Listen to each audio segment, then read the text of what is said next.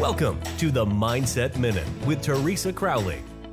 A short, focused conversation about staying emotionally and physically happy and healthy. Now, here is Teresa. Hello, and thank you so much for joining me on the Mindset Minute. And to be happy, it's kind of a theme song today.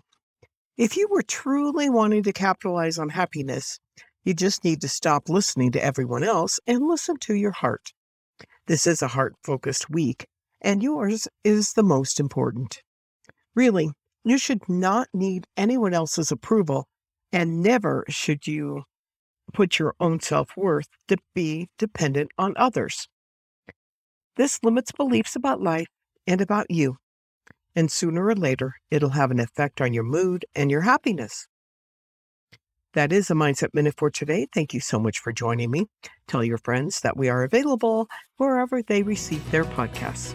Thank you for listening. We look forward to you joining us weekdays on the Mindset Minute with Teresa Crowley.